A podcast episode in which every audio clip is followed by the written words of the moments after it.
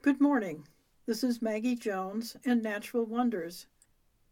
I'm a firm believer that restoration of native plants, no matter what the scale back porch pots, backyard lawn conversion, acres of old pasture is something we can all do to make a meaningful difference in the diversity of life around us.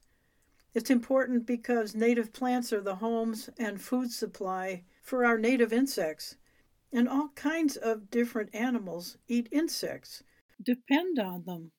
Native plant communities are the foundation of what's important, and it's very doable for us to plant natives.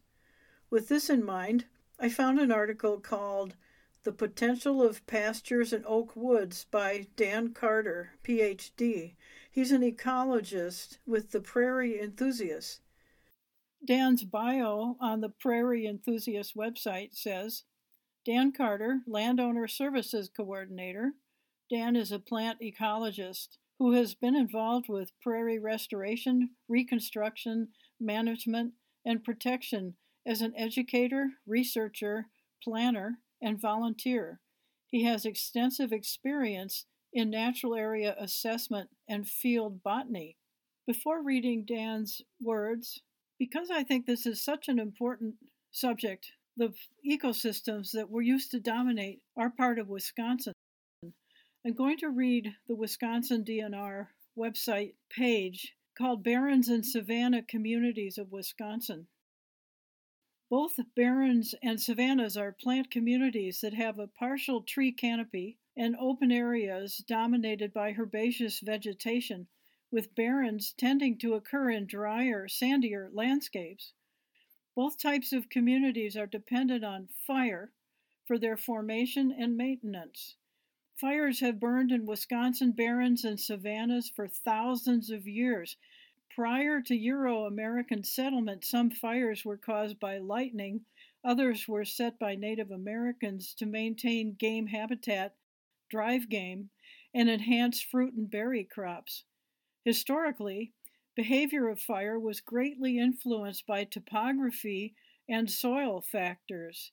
Natural wildfires usually produce a complex mosaic of burned and unburned patches, depending on fire intensity, topography, soil moisture, and local weather. In the absence of fire, that would be us, barrens and savannas proceed through successional stages from more open to closed canopy forests. While barrens range from open to moderately closed, the open condition is now the rarest of the potential successional stages because fire suppression has allowed woody vegetation to take over in most barren communities. Similarly, oak savanna now shares equal billing with tallgrass prairie as the most threatened plant community in the Midwest and among the most threatened in the world. Intact examples of oak savanna vegetation are now so rare that less than 500 acres are thought to exist. This is less than one one hundredth of the estimated five and a half million acres of savanna historically found in Wisconsin. I'll stop there, but there's more on this page. So be sure and check it out if you're interested to learn more about barrens and savanna communities of Wisconsin. Also, look on the DNR website for descriptions and discussions about oak openings and oak woodlands. And these are all written by Eric Epstein. If you remember some of my earlier programs, the Book of Field has a chapter about Eric, and he tells some spellbinding stories about his trips out of field in Wisconsin. He's a wonderful storyteller. So now here's Dan Carter from the fall of 22 Prairie Enthusiast newsletter, which you can find online. In the early days, doing landowner visits with the Prairie Enthusiasts, I couldn't help but question whether what I was doing was worthwhile. Even where there are fantastic opportunities to restore or steward remnant prairie and other fire dependent natural communities, capacity to do the work can be difficult to secure.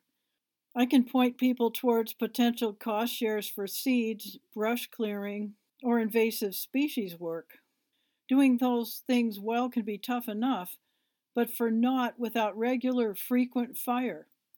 I also grappled with the fact that being honest with people about what is needed feels like constantly asking for expensive favors. However, I've come around to a different view. I'm far enough into this now to see people inspired by opportunities to restore health to their land. People have found ways to manage the barriers to doing the work and are clearly charting new courses toward restoring their land. Every remaining fragment represents more populations of species, more precious genetic diversity, and more beauty in the world for just that much longer.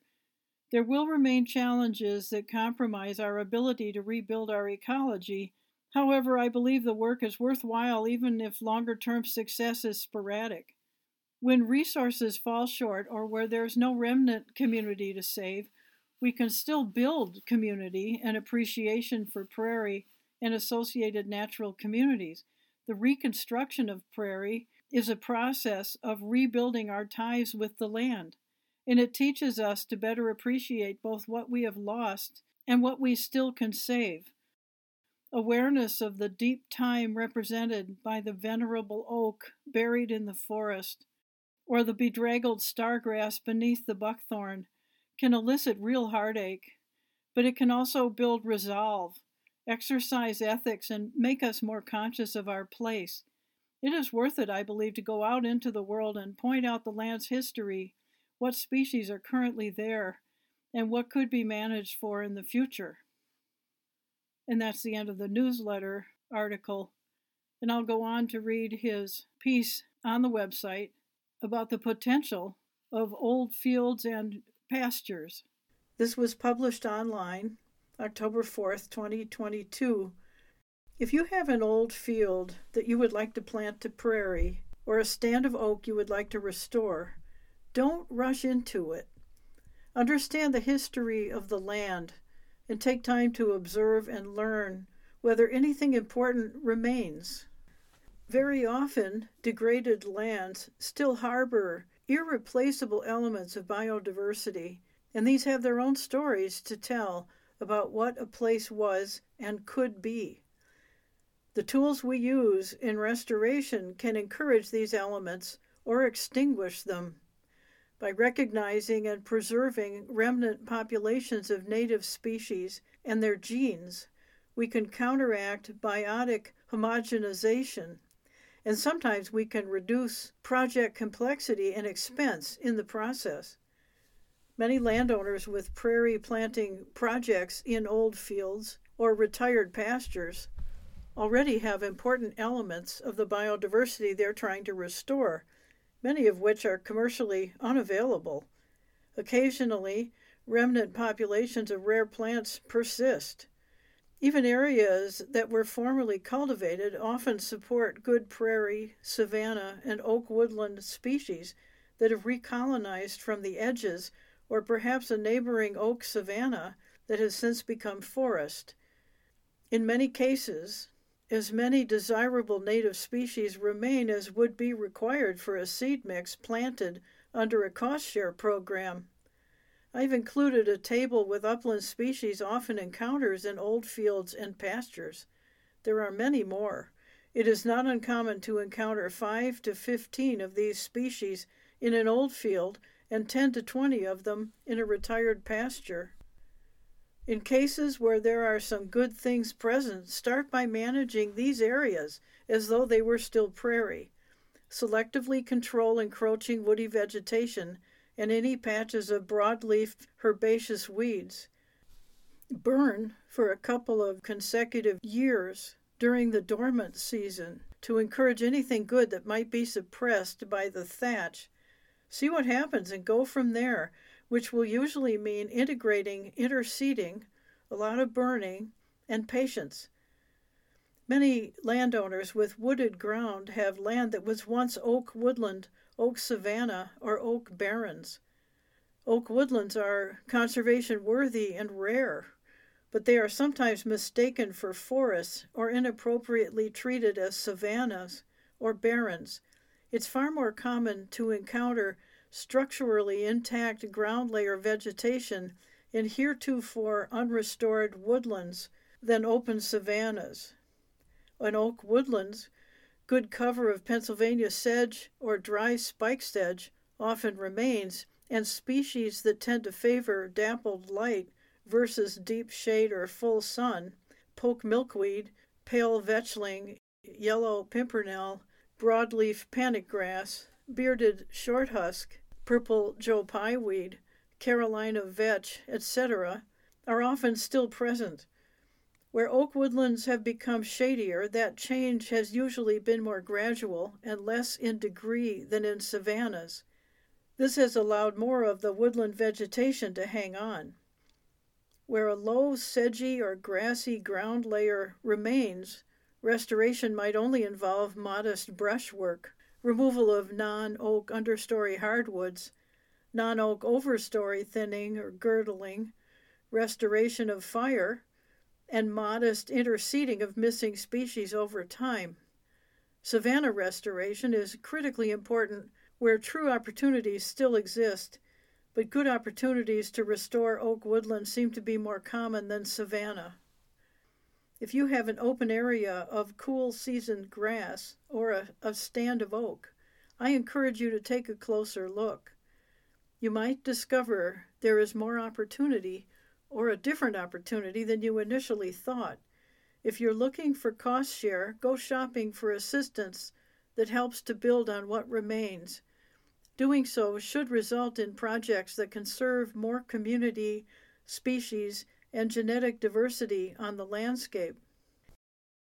And Dan Carter goes on to suggest Rich Henderson's presentation, Converting Pasture to Prairie, on YouTube is an excellent resource. I know that people who really know their prairies look up to Rich Henderson and his experience and years and years of work. And on the website, it says it's written by Caleb DeWitt. But in communicating, I learned that Dan Carter is the author. Be sure to look at the Prairie Enthusiasts, that's plural, dot org, if you're thinking about doing some restoration on your own property the main message is don't rush into it, but start observing what Native communities might still be there.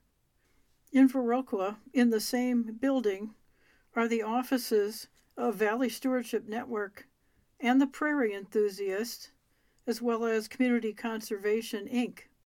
Valley Stewardship Network and or the Prairie Enthusiast can help you find cost-sharing help and help you with planning.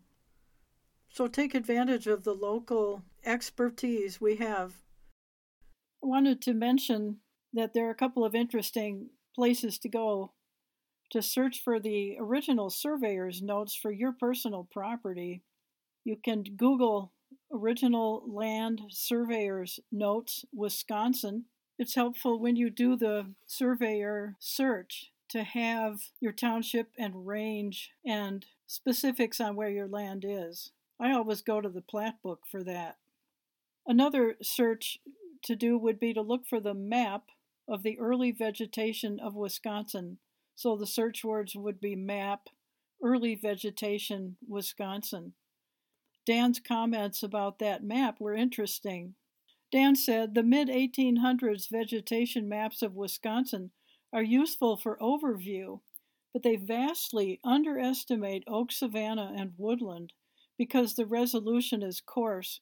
They are developed from the original land survey notes, and since those notes are digitized, I go to that as my primary source when I look at individual properties.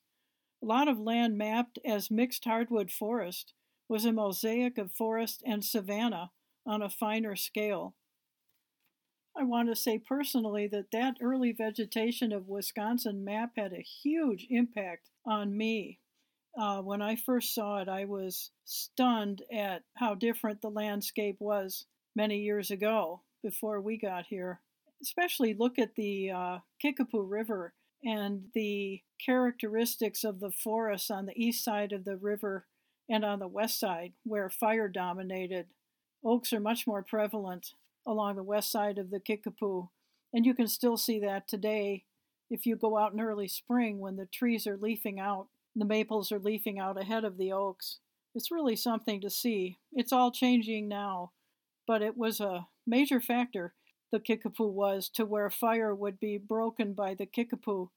And beavers would have had a lot to do with the expanse of wetlands in the Kickapoo River bottoms. Those wetlands are mostly farmland now. But the beavers and their dams and the ponds and the more extensive wetlands back then would have really brought a halt to a lot of fires raging across with the west winds from the Mississippi River. So there's a lot to learn about your own property and the history of that property and the plant communities that were historically right there. This is Maggie Jones and Natural Wonders, and thanks for listening.